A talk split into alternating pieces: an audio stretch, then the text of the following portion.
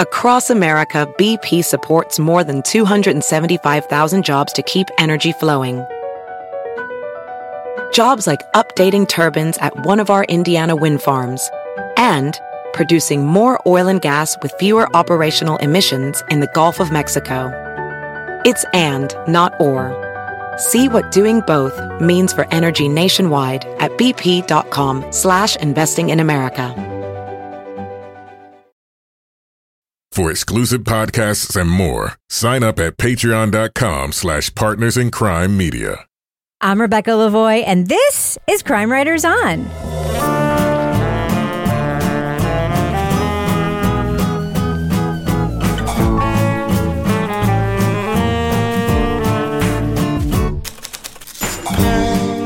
Crime Writers On is the original true crime review podcast that digs into true crime, pop culture, other podcasts. And on this episode, three friends go missing or are killed within weeks of each other. Their families wonder if the crimes are all connected. We'll review the podcast, The Bakersfield Three. Joining me to get that done and more is true crime author, TV journalist, and host of the These Are Their Stories podcast, my husband and love of my life, Kevin Flynn. Hi, Kevin. Happy anniversary, Rebecca. Hey, you too, Kevin. How has it been? How has it been? Do you like your present? Yes, uh, I've already opened my present, and I found it to be very thoughtful. How about the one I gave you? Um, it was really expensive, and I was very appreciative. And it was wrapped so well, right? so, in case you're wondering, everyone, we've been happily married for 14 years. That's right. Not all in a row. really? Come on, it's a good joke. Okay. Uh, also with To- us, Toby's like, what the hell's going on here? also we haven't yet 22nd opened our Amendment. presents because you know we taped this before we air, which I think people understand, but I'm just pointing that out. Also with us is private investigator, certified pet detective, resident cat lady, and author of the Final Curtain, Laura Bricker. Welcome back to the living, Laura. Thanks, Rebecca. I no longer sound like a Sex know, phone operator? yeah. Yep, Second. sex phone operator. Somebody, uh, Elon Green said I sounded like Kathleen Turner. I, I don't know, but I'm back mostly. And finally, our captain of all things cynical, the author of the City trilogy of novels, host of Strange Arrivals, and our Patreon Deep Dive Book Club podcast host, Toby Ball. Hi, Toby. Hey, Rebecca. All right, so Kevin, Yeah. this is Monday's program. Tis. What is coming up on Thursday's show? Thursday, we're going to be talking about the three part series on HBO and Max. It's called Murder in Boston Roots, Rampage, and Reckoning, and it's a look at the Charles Stuart case. Ah, so Kevin, before we start talking about what we're talking about, can I ask you to solve a little mystery for me? Uh oh, shit. Okay, yeah. Do you see what I'm drinking right now? It looks like you're drinking hot chocolate with two giant marshmallows in it. Correct. So when I went to retrieve these two giant marshmallows, Yeah. these two giant marshmallows are stored with our s'mores supplies. Uh huh. And um, I recently asked you to buy some s'mores supplies You did? because we yes because Okay. we had like we were going to do a fire pit for our Thanksgiving party, but which we didn't end up doing because people didn't end up going outside anyway. So the s'mores supplies have not been used. Right? There's a full bag of marshmallows, a full box of graham crackers, Mm-hmm. and an almost empty uh, package of full size Hershey's chocolate bars. What happened to those Hershey's chocolate bars? Okay, one, I do not recall purchasing any of these supplies. You did. I did. Okay. I don't know. I have not had a single one of those. Okay. There are other people live in the house. All right. I was just But. I would fess up to it. This isn't a closed door mystery. All right. this isn't an Agatha Christie. Well, Do I need to investigate? Well, you can eliminate the dogs, right? Because it's poisonous. Yes. But there, there's one thing I'm saying though is that right next to the full size Hershey's chocolate bars, there's a giant bag of leftover Halloween candy, and that has not been touched. Only Okay. the first full size Yeah, Hershey's I- chocolate bars have been mostly taken. And I happen to know that that is one of your favorite snacks. it is, and I would confess, However, it's not you. it's not me. Is it sleep eating? I don't know. Why don't you get Lars trail cam? Oh, a good Yeah. idea. There All you right. go. Yeah. Okay, I just wanted to see if that we could solve that mystery. I guess we're not going to solve that today. I'm solid on this, officer. I. You're putting words in my mouth. I was not there. I did not take the candy. Okay, I guess I need to send a text message to the child that's home from college upstairs. eh? Yeah. All right, I guess I'll do that. I was pretty sure I had the culprit sitting next to me, but the Reid technique did not work this time. Although I will also point out, you bought these thinking that people would go outside and make s'mores in late November. It was and hot. I do think Yeah. you overestimate the enthusiasm people have for standing around in the dark and cold in general. You think, oh, we're going to open up our deck for uh, visitors in late April. Because people are going to want to hang out there. I Have you ever heard of being cozy? People do have fires outside, Kevin. It's a thing. They have big fires that they can stay warm Wait by. a minute. You're the one who always told me that you used to be a Boy Scout. So what are you talking about?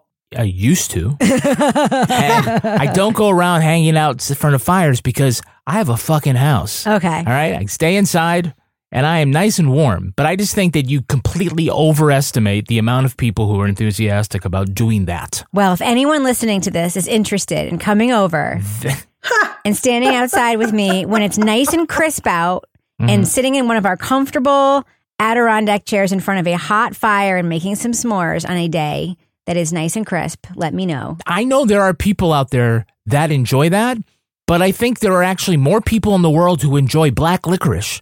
Oh, I that love black enjoy- licorice. See, right there. Boom. All right. Okay, that's that's very telling. Toby, where do you land on black licorice? Yeah or nay? I'm down on black licorice. Yeah. I do like hanging out when it's cold by a fire. Like that was kind of a COVID thing too. Mm-hmm. It was like a way you could hang out with people during COVID. Yeah. I actually went to my buddy's when it was probably five degrees out, and he built a big fire. But I had a lot of snow pants and like my jacket, and It was cozy, right? I, well, the side of me that was facing the fire was cozy. the side of me that was facing the other direction was pretty freaking cold. right. Well, I just, you know, I like to have opportunities for people to do what they might think is cozy, and sometimes they don't, and that's okay. Mm-hmm. That being said, mm-hmm. I don't know where the fuck my chocolate went, and that's the real mystery here. All right. Speaking of mysteries, I think we should talk about what we're talking about in this podcast. What you all say? You sure you don't want to pause and go to the store and just get another box of fucking chocolate bars No. and be done with it? I think we have enough to make a couple of s'mores, Okay. no matter what. All right. Let's go ahead and talk about what we're talking about and drop that first clip. Kevin, should we say that we're leading off? Leading off. A built in part of that routine for me at 17 News was to go to the courthouse once a week and look through search warrants. Doing this probably hundreds of times, I can only think of a few instances when I found a search warrant that was, to put it simply, anything good. In 2018, Micah Holsonbake's family said the 34 year old banker went missing from Bakersfield, California. Two weeks later, a friend of Micah's reported his 20 year old girlfriend, Baylee Despot, also vanished. Just weeks after that, another friend, 38 year old entrepreneur James Kulstad, was gunned down in a quiet neighborhood. Their families believe the fates of all three were more than a coincidence. Suddenly, they found themselves looking at all three cases. they were connected somehow. We had gotten enough information that we we knew they had shared friends.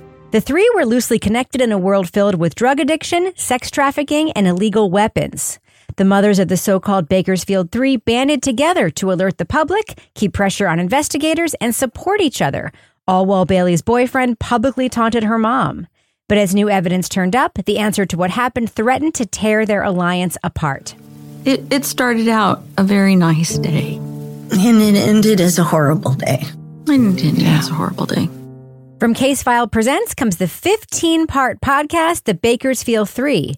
Host Olivia LaVoice draws upon her years of covering the case as a TV reporter. Using her police sources, intimate relationships with the families, and her own story, LaVoice walks us through a mystery filled with shocking twists. Spoiler alert, we are going to be talking about significant plot points from the Bakersfield 3. So if you want to remain spoiler free, go to the estimated time code in our show notes to hear our thumbs up or thumbs down reviews. Now, Kevin, the first couple of episodes of this podcast I really enjoyed. Mm-hmm. Um, and I'll say a big part of why I enjoyed the first couple of episodes was because of Olivia's talking about working as a television reporter and getting the story and starting to work the story. Did you enjoy that aspect of the storytelling here? I mean, that is a thread that carries Oh, yeah. through, but I thought that was particularly strong in the first couple of episodes. Yeah, well, as a former TV reporter myself, I've always enjoyed when a, a journalist discussed their process and what was happening sort of behind the scenes as they were doing their news gathering. Those observations, I think, are always interesting to me. And, you know, I, I think it's, you know, also a bonus here because TV crime coverage, TV, like local TV news coverage, doesn't usually go extremely deep. It just kind of goes with what's on the surface, who's in court, and then moves on to the next day. So the fact that she, you know, was so well versed in the finer details uh, of the story was something that was impressive. And also, she doesn't like offer up conspiracy theories about, you know, this could have been that, but she's really good at pointing out things that don't add up, don't make sense to her. So I definitely appreciated, like with most podcasts where we have somebody that can tell their part of the story, like where they fit into the actual narrative. not somebody who parachuted in. I'm always uh, impressed by that. I look back on the days where I'd wear heels and a dress while knocking on doors in a rough neighborhood in over 100 degree heat, desperate to find someone who'd give me a soundbite describing hearing gunshots, which, by the way, is almost always the same. I thought it was fireworks at first. I want to ask you a follow up question because one thing that Olivia LaVoice does is she talks about what is the right and wrong thing to do very often when reporting a story like this. So, for instance, she'll say, you know, we want to talk about victims, but we don't want to talk about them in a certain way. Right. What did you think about like her approach there? I wondered if she listened to a lot of Crime Writers on. You know, uh, no, I actually thought that also was great. You know, she says out loud the thing that we always say. is, You know, they light up a room, they take the shirt off their back. You know, that doesn't really say much, and it's very derivative. And especially here, where we have like three people that have like much more complicated lives than that. So I thought that the three victim centric episodes were well handled, and it really gave me a good picture of who they were and how they fit in and you know a little more of the the strangeness sort of on the surface of why like these 30 year old men and this 19 20 year old girl like how they all fit together in the same circles like how that came to be i thought it was done really effectively Okay, so before we talk about some of our issues with the formatics of the show and the way the story unfurls, I want to talk a little bit about the story itself and the people at the heart of it. So, Toby, you described the group of people sort of central to the story Micah, Baylee. Of course, we have Sarah, who is Baylee's friend. Of course, we have Queen, Matt Queen. Of course, we have, um, you know, victims also, but we also have sort of a concentric circle here of people sort of around them. Um, what do you sort of make of what's happening here, sort of among, you know, the, the quote characters in this story? it's a weird group, right? So it's Matt Queen and Micah. I don't even know how, I, I can't remember how old Micah was, but I think probably in his 30s. Matt Queen was in his early 40s.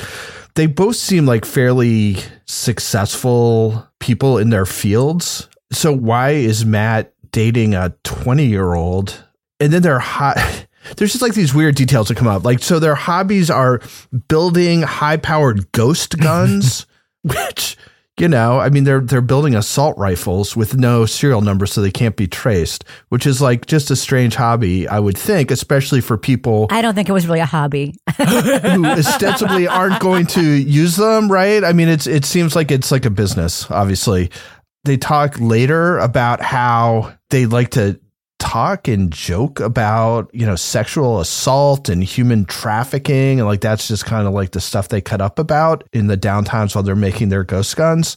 So it's this weird thing of like older men and younger women and sort of success but also this really seamy side. They they definitely seem to hang out with people who who may be dangerous and i believe olivia says at one point that she's sort of warned off the story by somebody is saying like these are the kind of people who will make other people disappear. So yeah, it's it's strange, and I guess Matt lives in a nice neighborhood. There, there's a little bit too much of that for my my taste. This like kind of like they're from a nice neighborhood. Who would think they would do something like Yeah. this? That's all coded language, right? Right. That was problematic to me too, because especially as an episode where she talks about covering three murders in one day, and two of Right. them are murders neighborhoods where murders happen. Oh, that totally makes sense for it to happen there, but not exactly. here. That was that was problematic. Yeah. Yeah, it's a, it's a it's definitely kind of an eccentric group, and you could see where, based on the dynamics that you hear about, like bad stuff could potentially happen. Yeah.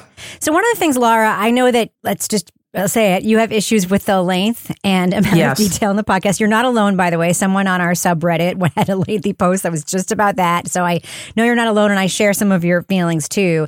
But I want to ask you just sort of about the case itself, because some of the things that Toby just mentioned stood out to me as just like basic, strong questions that were just kind of like hanging chads that I feel like could have been answered. Like Matt Queen's wife, ex wife or wife living with him, his obvious pattern of abusing and love bombing women. To me, it's like the ex wife is obviously kind of a victim in this situation. Like she's obviously part of this weird, controlling, narcissistic, crazy man's world, right? when we hear the text messages that Matt Queen sends to Baylee's mom, he thinks he's a powerful, scary man and he treats people thusly, right? Oh, right. And and even Baylee, you know, there was like a lot of talk about her just like talking smack and trying to be scarier than maybe she was. But with regard to Matt and Baylee and all this like weird dynamic that was going on, I mean, there were a couple things where I'm like, geez, I would have maybe drawn the logical conclusion and asked that question. Like Baylee, when they were like talking about how like things were changing with Baylee and she's like going to parties and then she's like, there's pictures of her like passing out and then like these SUVs are picking her up and taking her to parties and she's using drugs. And I'm like, okay, so the logical question that I would have posed at that point is Is she being pimped out? Is she being trafficked? And why are we not talking about that at this point? Why are we making it like this, like, oh, well, and then these things were happening and those things were happening? And I'm like, the level of detail about every single move people were making, but sometimes I was looking for like a broader context of like what does this mean? Like there was a similar situation later. We're talking about that guy what's his name? Caleb who's zip tied to the chair. And they're like and then what happened? And then what happened? And then what happened? And i'm like okay so are you going to ask him like what was the guy saying to him? Like why did he zip tie him to the chair? Not just like the fact that he's like getting shocked by the shock collar and that these horrible things are happening and then he gave him like a band-aid or something. Like so i feel like there was like bigger questions sometimes about what people were doing at different parts in this story that I wanted to have a little bit more conclusion drawn on, even if it's just posing a question to the police like, well, geez, when you hear Baylee's parents like describing all this stuff, does it seem possible that she was being trafficked and that she was being pimped and that this was because of her her drug addiction that she was you know what i mean i just felt like i wanted a little bit more in that area Well, I was able to draw a character sketch of Baylee on my own that I, I just don't feel like other people got to, where this young woman who was the victim of a horrible, brutal rape. Her whole life changed course after that, right? And she ends up, you know, getting into this world of drugs and this very dark world. All of, I mean, her mother very clearly describes a situation where she's being trafficked. Like there's pictures on her phone of her being passed out, multiple men doing drugs off of her passed out body in hotel rooms, her saying she doesn't want to go but has to. Uh, there being all these threatening situations. Why wouldn't the logical conclusion be that her relationship with Matt Queen is an extension of that? And that her personality that develops is a defense mechanism, like what people call a crazy, defensive, violent her. Like that's what who she becomes in that world. She's no longer this innocent young person, but she's a victim who is turned into that. And I just feel like there's a clear line there that we don't get to because, and we'll talk about this, the heart of the podcast, Kevin, becomes about the three parents. And, and the view of these victims is exclusively through the, the three parents, which is also it's not a ta- it's not a terrible decision, but that does become the major focus of the podcast. What do you think about so much of the podcast being through the points of view of these three moms?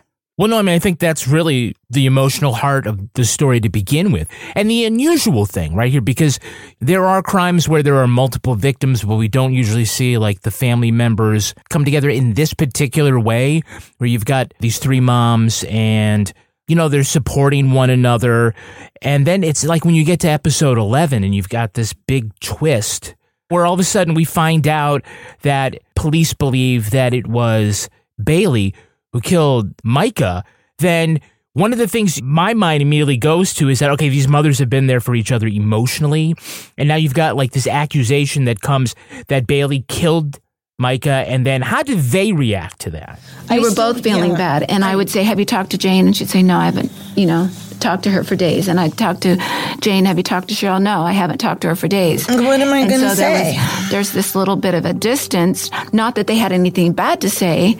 I just think It was weird. It was just an uncomfortable. So I was the middle person. It was just weird. the emotional implications for them and for us as a listener, I think is huge because like they're the only ones they have for each other in this way. The only way. And then you have one who's like, oh my God, is my daughter responsible for your son's disappearance? And how do you, you know, how do you mend that relationship? It can be very hard to do that. And so you're just like, okay, well, I wonder how this is going to play out. Are they all still going to be friends? After this because you might want to take sides. Sometimes you want to like signal your support for one another. Like you might signal your support for us at Patreon. Yes, what a graceful transition to the business section, Kevin. Yeah, when you join us at patreon.com slash partners in crime media, Yes. you get all sorts of great stuff. Like you can get the Crime Writers on after show. Yes. And uh, this week we're going to be talking, we've got some true crime updates here. Uh, last week, Gypsy Rose Blanchard uh, was released from prison. Who's that? She was the uh, daughter in the Mommy Dead and Dearest. Yes, I know. Where,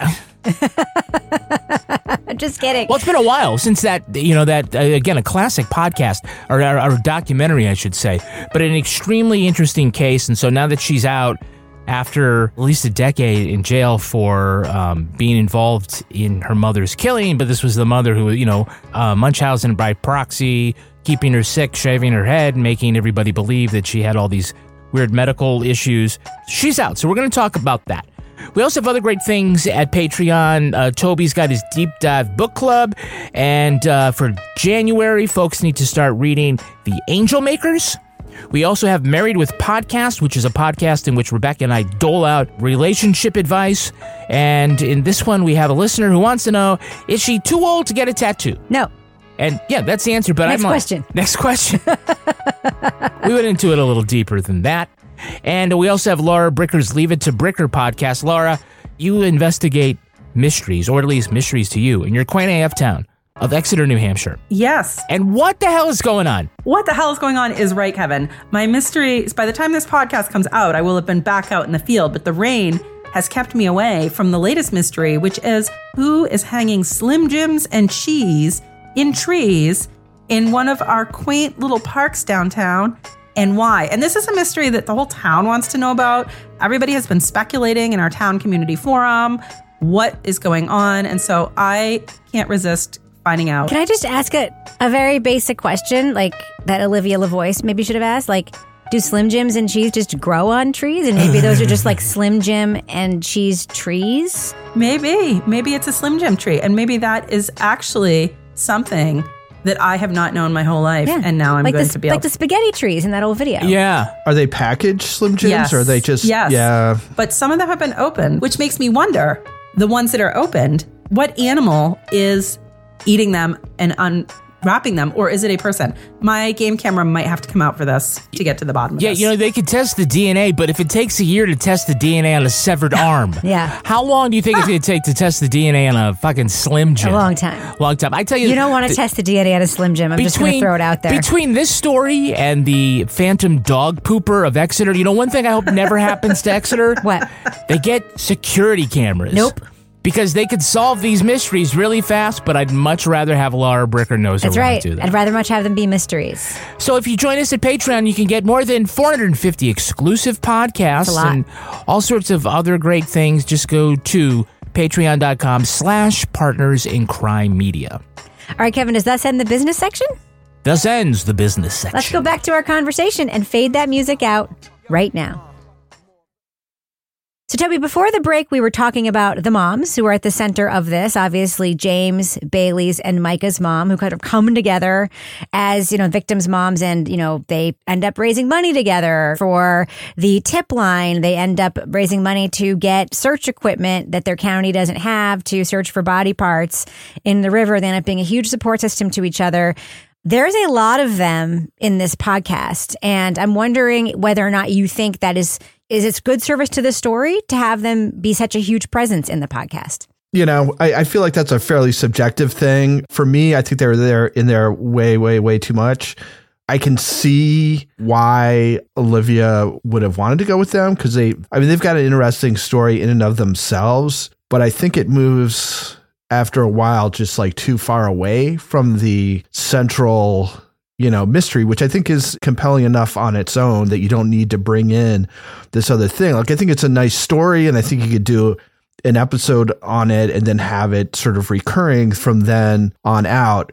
But you do spend a hell of a lot of time with them and their emotions about things and talking about things and things they do on the side and, and all this. So after a while, is when you'd go back to the actual mystery, you'd be like, okay, got to re readjust and figure out what's going there. And I, you know, part of it's probably access too. She has a ton of access to the three of them, and then otherwise, like access to like the main players seems fairly limited. You know, I mean, I think she she can talk to cops and stuff like that, but Matt until the very end, and you know, Micah's dead and Baylee's missing, and talks to a few other people, but it's not super enlightening. Certainly not enough for a 15 part podcast. We we began leaning on each other early on Because who else do you call? Yeah, and it was nice not to be walking that walk alone. We could call each other anytime, day or night. I, I can see why she did it, but for me, there was way, way, way too much of it, and it just kind of diluted and then also lengthened a podcast that I think ideally might have been like you know eight or ten episodes, eight or ten like super, super tight episodes about this interesting group of people and the stuff that happened to them, rather than this sort of sprawling has how it affected families and, and, and things like that. I completely agree with you because she says something near the end where she talks about, I don't even know if it's near the end because at the end, it seems like the podcast ended like four times, but she talks about moving from this community to a different community and how she had to say goodbye to the women and how it's like, is this professional that I have this relationship with them? And I'm like, that's fine. Like that you have worked with them for a really long time. But then I realized like, What's not great is that so much of this story is now is are they the Bakersfield three? Like these three women? Is that who are is that who this podcast is actually about? Because near at the end of the podcast, and obviously we're in the spoiler territory. And Laura, I would love your take on this because she talks to Matt Queen and he says, you know, I want my truth out there. And she's like, listen, like if I find something that helps you, like I am going to report it. And then there to me is this super interesting section where she's like, going through the phone records and like I thought I found this somewhat exonerating detail and here's what I found. And it reminded me of the beginning of the podcast where I was like, "Oh man, this is like a tight thing where it's like this reporter, she may not have access to a lot of the people, but she had access to all the shit." She had the search warrants, the arrest records, all the files. She had access to the every she knows this case inside and out and she knows how to lay it out in a way where the which details are important but then when you go to all the mom stuff, it does suck the energy out of that like what we're supposed to pay attention to thing. Is that is that how you felt about it, Laura? I felt like there were two stories here. There's a nice human interest story about the mothers bonding, and then there's a murder story. And I feel like what happened for me anyway is that it was like we had all the information. She clearly had access to all the information that doesn't mean you need to use all of the information. And so it was like, and then this happened, and then that happened. And for me, it started to get very repetitive, even when we were like talking about the mothers and like analyzing how they were feeling and well, what would they be doing. And I'm like, we already heard this. And and so that to me took me away from feeling any sort of tension in the story to follow the story because it all started to kind of blend together in terms of the narrative arc that was happening at that point. And then she'd be like, Well, you remember, you may recall from episode one. And I'd be like, Episode one, that was so long ago. I don't even know what happened in episode one. And so I think the story itself and the murder mystery itself could have been told in a way much more succinctly and structured in a way that it wasn't just, it felt like this very chronological, like old time true crime book story, is what it felt like to me of like, chapter one, this happened. Chapter two, this happened. Just kind of going through everything that was happening as it was happening in the investigation. And then that did, like you said, it kind of sucked the life out of the actual meat of the story, which was what the fuck is going on with these people? And so I was like, I felt like it could have benefited from like that nut graph of like, here's what happened, here's who did it, here's who's been arrested, here's the story, because as it went on, I was like, wait, wait, who's this person? Like, what are they doing? And that was unfortunate because this is a really bonkers case. And there was sometimes there was weird stuff with the audio too, where like she would talk, but she was definitely like off mic. And then the person that she was interviewing was sounding good. And I, that also kind of took me out of the flow. Yeah, see, I uh, experienced it differently, Laura. I'm for one, I will admit that this is really dense, and she does try to signpost a lot of things, but there are people that are involved and you know I, I actually we usually like give podcasters credit for like reminding us this person was somebody we heard in episode three and continuing to give context and i agree that like this could have been tighter like 15 episodes even though some of them are like 20 minutes long is a real barrier to entry for some listeners and it could have been tighter with fewer episodes to make it kind of feel like a good conventional podcast. However, I loved the mystery of it. So to sort of like tip the hand, like I was just, I had no idea from the beginning. I'm also thinking, oh, this is one of those ones where we're not going to find out anything that happens, and hopefully the story is good enough so that when it's over, we're like, that was well told. So when things would develop, I would be like, whoa, fucking, whoa, that's crazy. What, you know, I was totally into the twists and turns and the suspense. And I thought that, you know, even though in the end, we're not certain what happens to James. You know, it's kind of left open there that maybe the brother knows or whatever. And it doesn't seem like James is actually, his murder is connected to the other two disappearances. And if I'm a cop, I'm still thinking that Matt Queen knows more about what happened to Baylee than he says so on why, the stand. Why? Because of this? Like this conversation. in his phone call at the icing on the cake was definitely him calling up uh, Olivia. Olivia.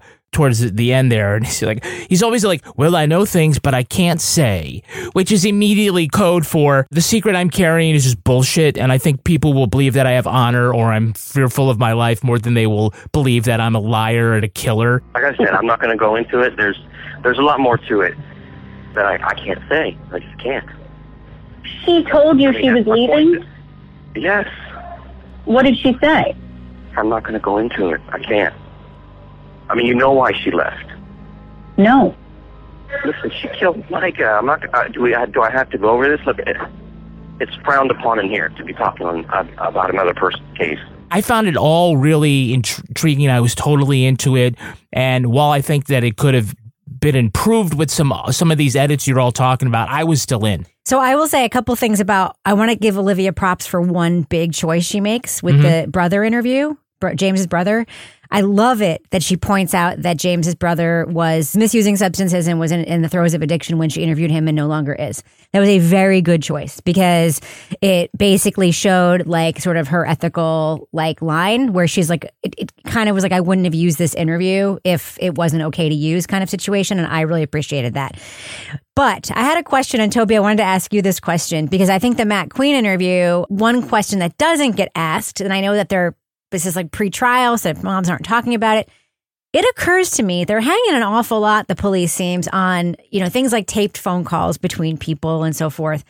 Matt Queen, in my opinion, is a very smart guy who's obviously full of a lot of shit, but at the same time is a smart guy.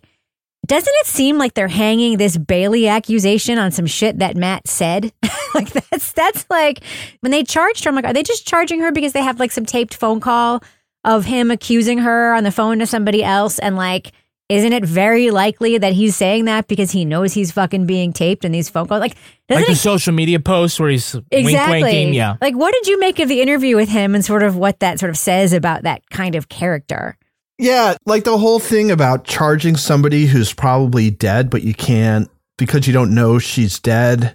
It's weird and, you know, like you said, it's it's like based a lot on what Matt says, but at the same time, it's like, does it really matter? Because it just doesn't seem like that's ever going to come to a head, right? She's either deceased or she's disappeared so completely. And this is probably any chance she had of like coming back is is probably now.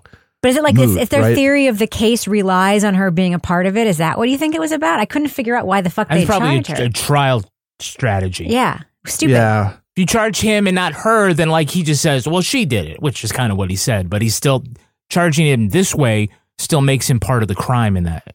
Right. I, I mean, it, it, doesn't seem like he's getting away with much. But I, I don't know. I thought that I thought that. You mean getting on the stand and I'd say, no, it wasn't the cartel. I'm the one who cut up the body. That yeah, was a, exactly. that was a great defense move. Yeah.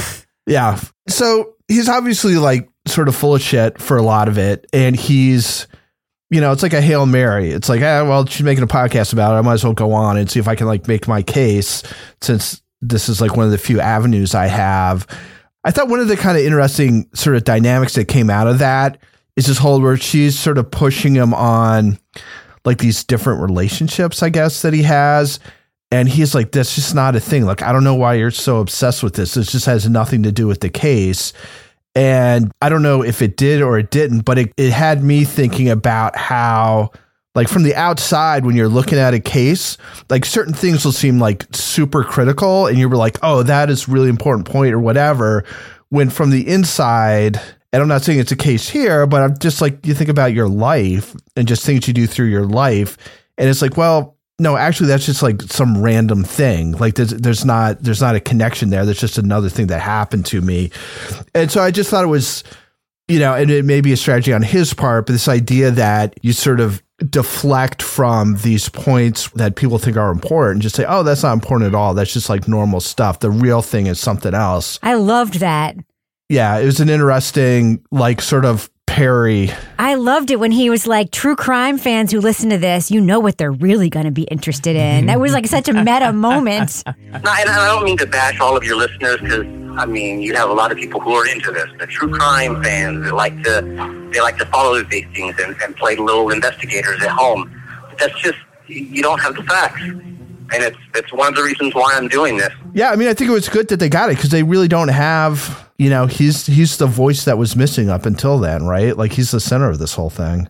He's the center of the whole thing, yet I think that we are also missing some like analysis of domestic violence dynamics, sex trafficking dynamics. Like there are pieces here that I think, you know, here's what happened, here's what happened, here's what happened. But I don't think that there's no way to answer the why. Like when you look at, I really don't, and I, I and, and I don't think it would have required speculation. See, I feel like I, you know, I, I can't remember specifically like how she sets up all these different things, but like the sex trafficking part, I thought that she had before that even came up, there was some thing about how there were various women. Oh, I think maybe it was Matt had sort of contacted and they were supposed to provide sex to people who he owed money to or something as a way of paying off debts. Yeah. And so that that's kind of set up. And then before sort of Baylee's situation, and I, I thought that was a pretty easy line to draw. And I think she probably didn't have like any concrete evidence of it. So she's like, this is a dynamic that we know happened with other women about her age. This is what happened to her. I don't have any direct evidence that she fell into that too, but within that context, you know, draw your own conclusions. Right, right. All right, let's do what we do. Let's let our listeners know should they check out the podcast, The Bakersfield 3. Lara Bricker, what do you think? Thumbs up or thumbs down for The Bakersfield 3? So I think I'm probably in the minority here, but for me, honestly, this was a thumbs down. It was a slog. I can't remember any podcast we've listened to that has been 15 episodes long. And I think drawing out the length like that for me, I lost sight of what parts of the story were about.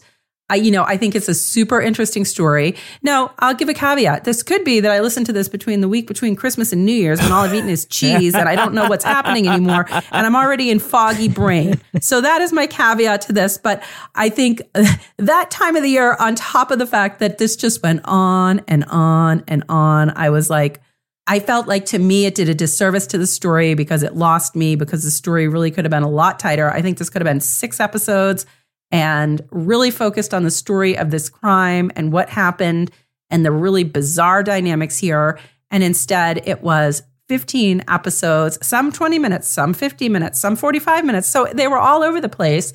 And for me, unfortunately, I lost interest in the story because of the length of the podcast. And I feel like that is unfortunate because it was very well reported and there was a lot of really good information. So unfortunately, thumbs down. Toby Ball, thumbs up or thumbs down for the Bakersfield 3? So this isn't something that we talked about in the main review, but I think one of the the good decisions they made was it seems like they dropped it all at once, which I think was smart because it's a deep deep dive.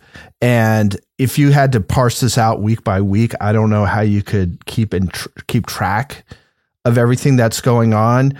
I think the host Olivia LaVoice does a lot of things right and as Kevin had said, like kind of things that we like to see in podcasts. And she actually does a little bit of sort of referring to pod, podcast tendencies that that we don't tend to like, like where every victim lit up a room and all that stuff. So I, I think she does. She has a tremendous amount of research uh, and reporting. It's a generally crazy story about a crazy friend group and the stuff that they do. I think the sort of decision that doesn't work out very well is to focus so much on the mothers of the Bakersfield Three, and especially in the second half of the show, because it takes what's already a fairly long podcast and just makes it super, super long. And also, I think dilutes sort of the central story, which is actually uh, very interesting. So, Well, I was listening to this. I listened to about half of it as I was driving around New Hampshire, and you know, I think this is like a good podcast for if you if you have a, a long trip somewhere and you just want to freaking dive really deeply into a story and just become completely immersed in it.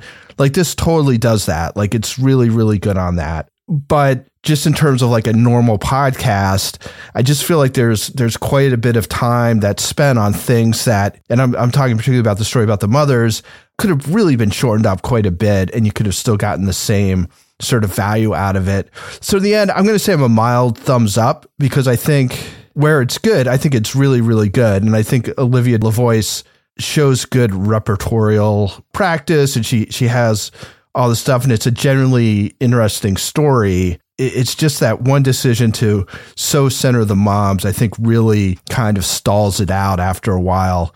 But the final episode is worth getting to too, because that there's there's payoff there. Kevin Flynn.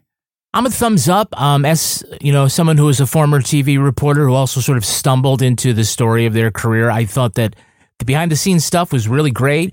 I really liked Olivia LaVoice, and this is a story that is rich and has lots of twists and turns. I cannot deny, though, that it is dense and that the way it's presented over 15 episodes is intimidating. Uh, and we've covered that here, and that it certainly could have benefited from a more aggressive edit and restructure so that you could get this, a lot of the same information and do it in like eight episodes or something like that, even if they were more along, you know, 45 minutes or 50 minutes or whatever, it just would sort of not seem so intimidating, make it a little more elegant. However, I just really enjoyed the story as presented.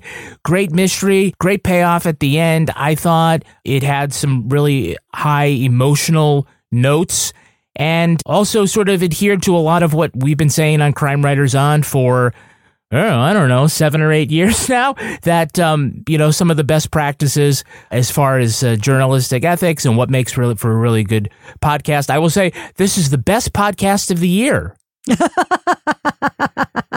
and also the worst podcast of the year, but you know, whatever, you know, we'll, we'll get 10 more in there and we'll find out, you know, where it ranks. But I, I'm a thumbs up. Yeah. So the first couple episodes of this podcast, I was loving this podcast. And I came into your office and I was like, this podcast is good. Olivia LaVoice, by the way, is good. Olivia LaVoice is good. She's a good reporter, great voice for this genre, like great, tight, like knows how to write for audio is what I'm trying to say. Not like physical voice, but she does have a good physical voice too, obviously. But um, I listened to the credits of these episodes. Two people worked on this show. There was a reporter and an audio producer and then a sound and then a scorer. So there's like a music person. I didn't love the music, by the way. Orchestral stuff did not particularly work for me, but that's a pick. That's a detail.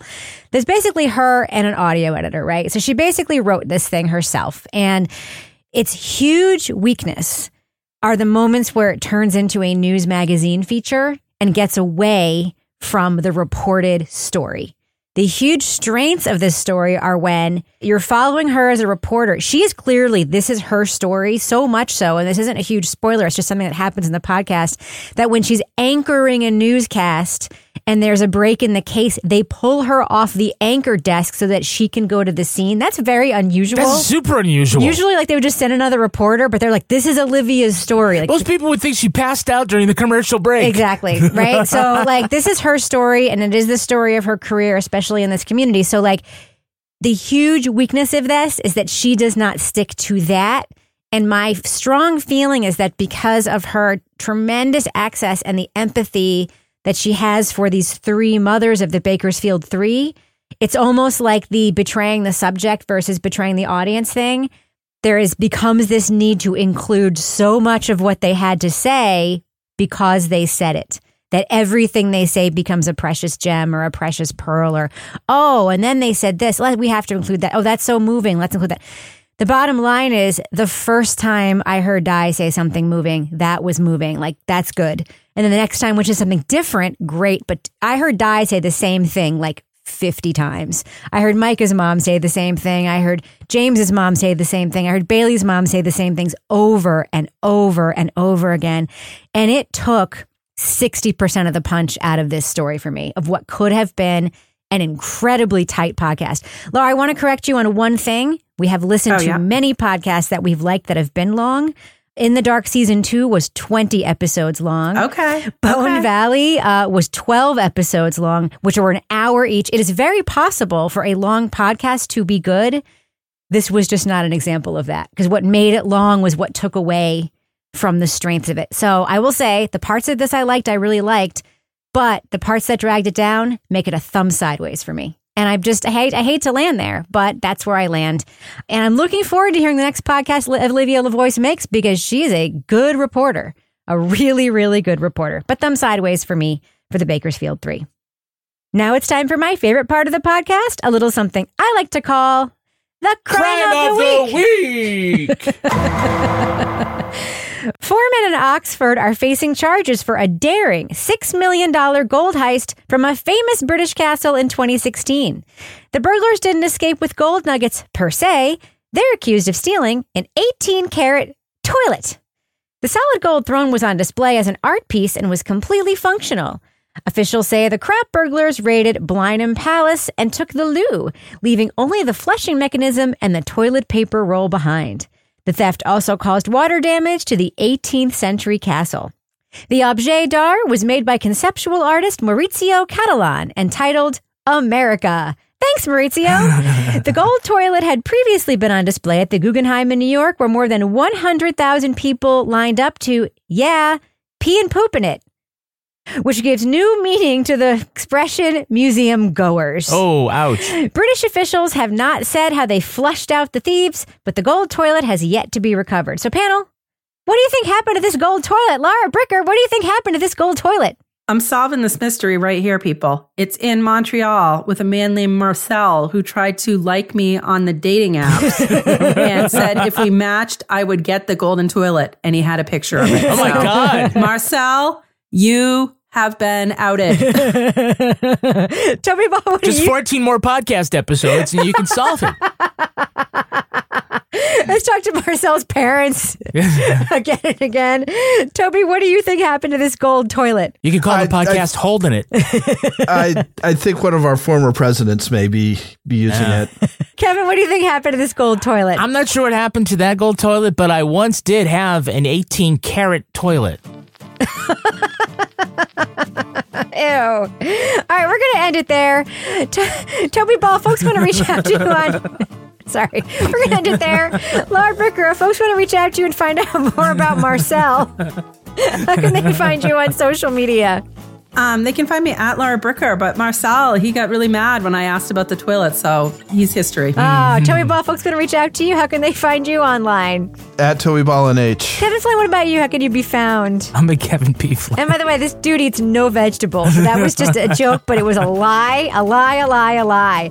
If you want to follow me on Twitter or Instagram, you can find me at Reb Lavoie. You can also follow the show on Twitter at Crime Writers On, and I encourage you to join our tremendously wonderful community in our official Crime Writers On Facebook discussion group.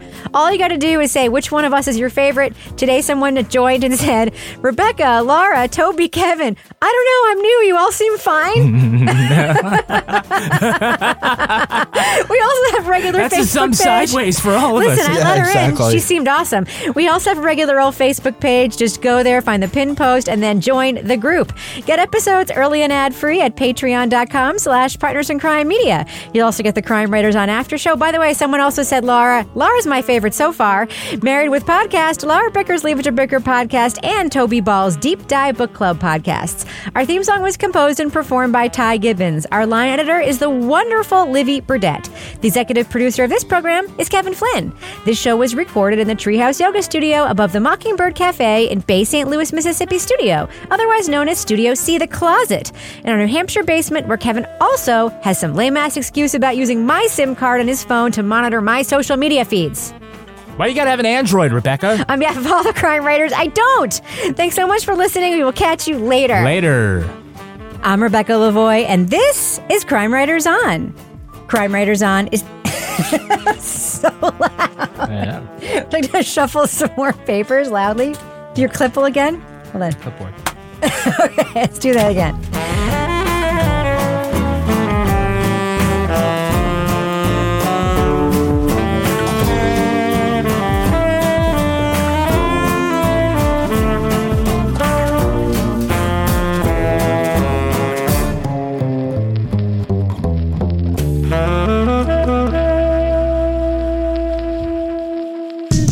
In Crime Media.